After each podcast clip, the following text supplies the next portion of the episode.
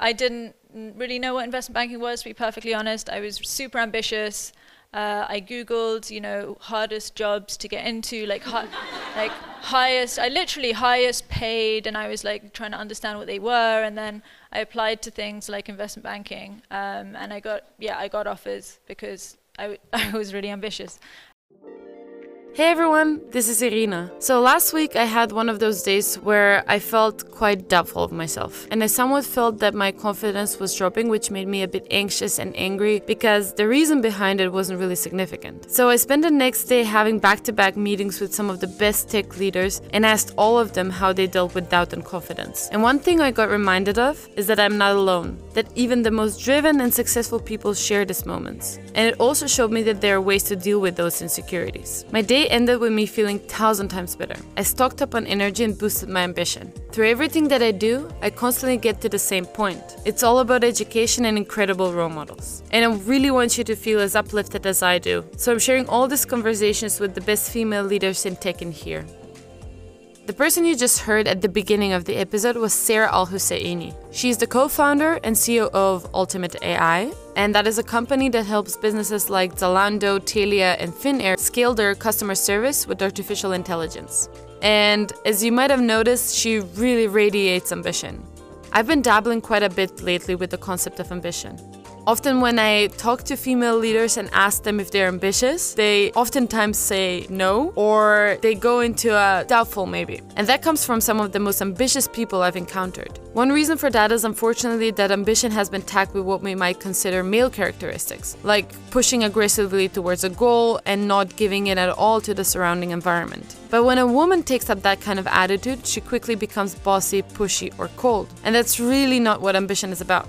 At the family, we strongly believe that ambition can be taught. It's all about having the right mindset. And how do you leverage the right mindset? Two things education and incredible role models. And that's what this podcast is all about. Thank you for listening and welcome to the Sistership Podcast. As Sarah mentioned before, she started out in investment banking, an environment that tends to be quite male dominated. So, how do you deal with these surroundings? It was my first job, so you are obviously at your most insecure and inexperienced. Um, it is very male dominated, so you're also hyper aware that you're a woman. Um, but I think when you're in such a high pressured environment with really, really high expectations, you kind of have no choice. You just have to perform. So, and I think, I mean, we, we talked a- a lot um, in the previous talk about leadership, and it's a very, very similar thing. Like, you have no choice. You have people that rely on you to do something, and you have a team that relies on you, or people that rely on you to make decisions. And even if you feel self doubt or self conscious, you, yeah, you have no choice but to perform. And I think when you throw yourself into those sorts of situations, that's the best way to learn how to be a leader. Yeah, women or not. Yeah.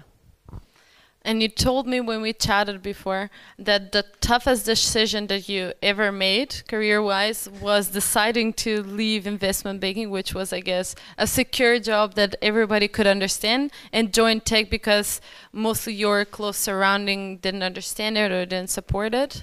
Yeah, so investment banking is a very um, closed community. It's a very tough uh, industry to break into, uh, whether you're a woman or not, again. So it's a very tough industry to break into. And once you're in and you're working very, very hard, um, the pe- you're not encouraged to, let's say, quit your job cold turkey and try and figure something out. You know, something interesting, something like startups, which sounds so vague and so uncertain. Um, investment banking is very certain.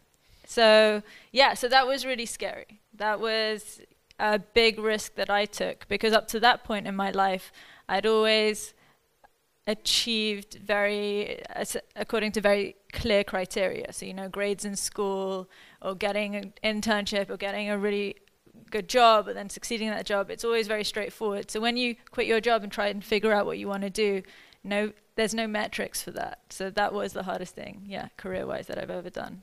How did you deal with self doubt in that situation? I mean, it's not easy when you have your whole close surrounding telling you that's not a good idea or that's not something that is smart, a smart decision to do. Yeah, there's so many ways that you deal with it. Um, when one thing definitely is that you fake it until you make it. So you go to events like this. I mean, I did the exact same thing. I was in your shoes. I did even more than this, um, and you hear people speak, and then you mimic the language that they use next time you speak to somebody else, and it sounds like you're in. Suddenly, you're in. Um, and yeah, and the more you do it, the better you get at it. So I would say faking it until you make it. Surround yourself with good people who are confident in you. And then, yeah, it's, it's the same thing. Like, you have no choice. If you're ambitious and you want to get somewhere, you kind of just have to force yourself into those situations. And then you can be nervous, you know, like outside. Yeah. So, since we are talking about ambition, do yeah. you regard yourself as ambitious? Yes, definitely. Where do you think that ambition comes from? It's hard to say um, when you've always been a certain way and it's such a core part of your personality there's a lot of different things, but it's always your family and your upbringing. Um, for me personally, my parents were immigrants to the UK, so they're Iraqi Iranian, and they had a lot, and then they didn't have anything, and then they had to make everything um, from scratch.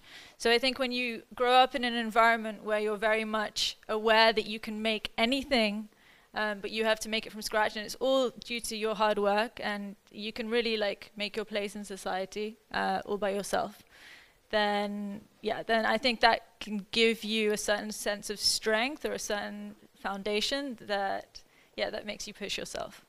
So on the one hand, it was your parents, yeah. and then the second thing you've told me is that you were part of a girls' school, an environment where I suppose uh, sciences and math and economics and things like that weren't as encouraged, uh, or tech as well.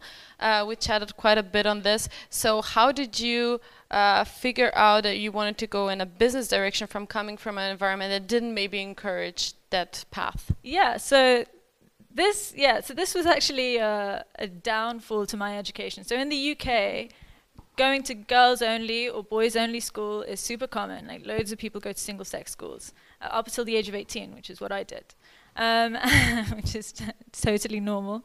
Um, but yeah, but uh, single-sex schools are great, but they do. Um, yeah, you do study subjects that might be more traditional uh, to your gender. So obviously you study maths and science and economics was even on the table, but you definitely don't study technology. And I can guarantee you, every single person that came out of that school or any of our sister schools, myself included, will not have any sort of background in technology, which means that you can't go to university for technology, which means that suddenly you're locked out of this really exciting industry. And I would say that there's a lot of gatekeepers out there that say that you can't break in or you can't found something or you can't whatever if you don't have a technical background. And that's not true. Like you s- still learn after school. Yeah. So how did you find your way towards business from there? Um, yeah, honestly, like I said, I, f- I faked it till I made it. So I went to of events. I made friends with founders. I I did this. I mean, one thing which was really cool was uh, there's an I did the I got this uh, scholarship through this thing called Code First Girls in London, uh, where I learned to code at Twitter. So was, Twitter's office was like a 10 minute walk from my office in London. So I used to like sneak out um, at 6:30, do like these really intensive co- like coding things with all the Twitter engineers, and then like run back at 8:30 to finish um, my work. But anyway, when you immerse yourself in that and you start to build a network in that space, um, it's more organic. People start introducing you to things. You meet people organically, and then you just learn about an industry, and suddenly you're part of it. But at the end of the day, it's you personally that has to go out there and figure it out and try it out to know where you can go and yeah yeah totally so after deciding to get out of investment banking and joining in the tech industry. You met a couple of very interesting guys that at uh, the certain point where you decided to join them were seven developers sitting in one room. Yeah they, yeah. So when i joined ultimate um, it was like just a technical team. So the the three original like co-founders. They all grew up in the same small town in Finland. I, I always make fun of Finland for having small towns, but like it's fine. It's probably not that small, but it's called Jyväskylä. It's like in the center of Finland. They grew up together from kindergarten. They went to the same technical university, and then they'd built something and it and it worked really well and they had like quite a lot of big name clients I, inexplicably almost but they yeah they were a pure technical team like they were seven guys sitting in this office in Tampere with no like when you can sense um, that there's this huge gap of capability in terms of whatever it is that I do as COO, whether it's like marketing or creating the brand or like recruiting or positioning yourself versus competitors or fundraising, um, you can just tell that you add value. So I got very lucky, yeah, with the team that I joined and the fact that they were so open as well to the contribution that I could make very early on. Yeah. So what ad- what attracted you to join Seven Geeky Guys? Uh, the the founders, yeah, the founders. Um, they are very open. So when you're joining a very early company, it's it's hard because to find the right team for you. Team is super important. When it's just a few people in a room and you're going to be working together like crazy to build a company out of nothing, um, it's really important that the people you trust each other, you can rely on each other, and that you think everybody is super smart. Like you all think that you're very lucky to be in this room uh, with such incredible people. So yeah, when you meet people like that, and you can see how open they are to working with you, um, yeah, like you have to take that opportunity. You guys are growing quite well right now, Yeah. and you raised a substantial seed round that uh, is going to bring you now to the next stage. Uh-huh. Um, you were part of the fundraising and the discussions. What were the obstacles that you encountered during the process? Um, with fundraising, I mean, the first obstacle that we encountered was our lack of organization. So, yeah, you learn how to do these things. Um, so, yeah, that was the first obstacle. The second obstacle was you get better at telling your story the more often people ask. Um, so, by the end of it, you're like a pro. You're like, you are absolutely incredible. You know the answer to everything. You have all the right documents, as in you're just miles ahead of you a month ago. Um, so as long as you haven't started with your best VCs right at the beginning and then burnt them, yeah, that's it. That will work out. Basically, just keep going at it. As much as uh, you need to make sure that VCs are attracted to your idea and convince them to invest, you also need to take a look at them because it's a long-term relationship that you're building. What was the, for you guys important to look at when you approach VCs? Uh, yeah, there's multiple things. Do they like can they work with you? Because when you're accepting people at the seed stage and you're really you know they they can sometimes be on your board or you'll work very closely with them their opinions matter. Um, you have to be sure that you can work with them uh, that they'll be with you in good times and bad times um, that you have the trust. And then you have all the obvious ones. Do they have deep pockets? Do they have uh, lots of really cool other portfolio companies that you could partner with or sell to? Um, are they in the right geography for you? So are they close to where you are? There's no point raising from like a French VC if you're not in France or like have an ambition to go there. So yeah, that's multiple different things. Yeah. So you are part of a company from the start up let's say. So you're now in the position where you have to build relationships build communities in one way or the other. Have you personally experienced gender bias in any of the cases that you've uh, encountered with ultimate ai yes of course everybody experiences gender bias. There's you can't even tell. Okay so half the gender bias is probably there but half the gender bias might even be in your head. As in, you might be hyper aware that you are a woman going into the meet, the only woman. You might be hyper aware that you're young. Um, you might be hyper aware that you have really long hair and it like is getting in your face and you're flicking it, and now you're like, you know, being so feminine. So half of it. So I don't like. So half of it might be in your head. So you have to power through that half, and you have to just be really, really confident, and just assume that people like people will only see what you tell them to see. So if you tell them that you're super confident and you and I know this sounds like wishful thinking, but it's true. If you tell them that you are the best startup at doing what you're doing by far, and your technology is by far the best, and the team you're hiring is by far the best, then they'll believe you because they don't know anything else. So, yeah, so I would say you you will you will encounter bad people, whether that's for gender reasons or race reasons or whatever.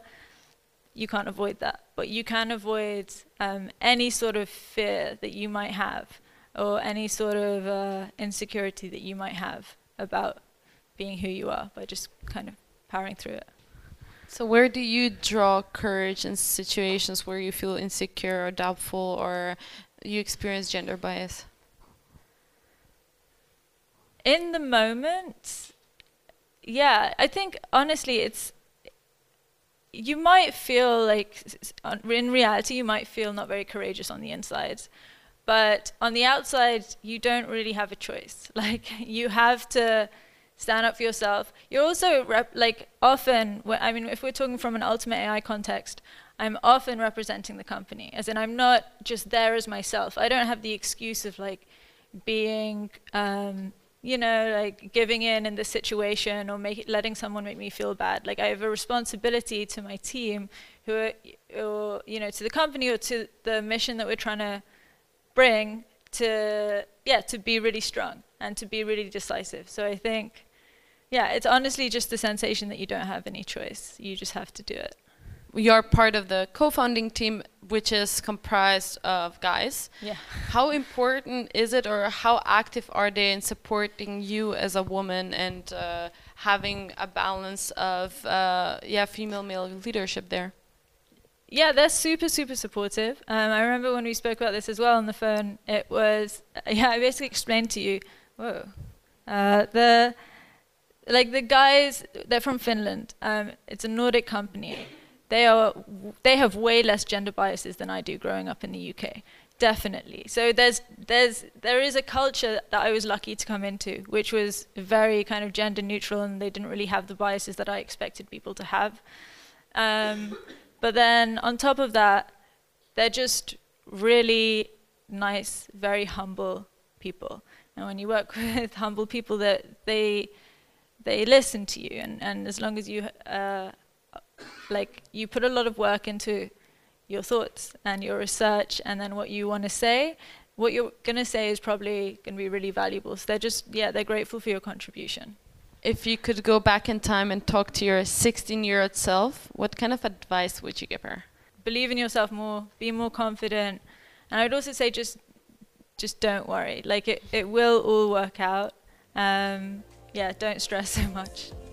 Thank you so much for listening everyone for this episode, we partnered with SAP IO Foundry. That's SAP's strategic business unit that helps the next wave of enterprise software innovation. They help build products, find customers, and change industries by investing in and accelerating startup innovation. In the next episode, we chat with Anya Salazar. She was the managing director of Ofemina and now the COO of Victory. So stay tuned. If you want to join one of our sistership events and learn more about the initiative, go to sistership.thefamily.co Otherwise, follow us on Instagram at Sistership the Family or me personally on Twitter under Irina Nikolovska. Hope to meet you at one of our events in Berlin, Paris, or London.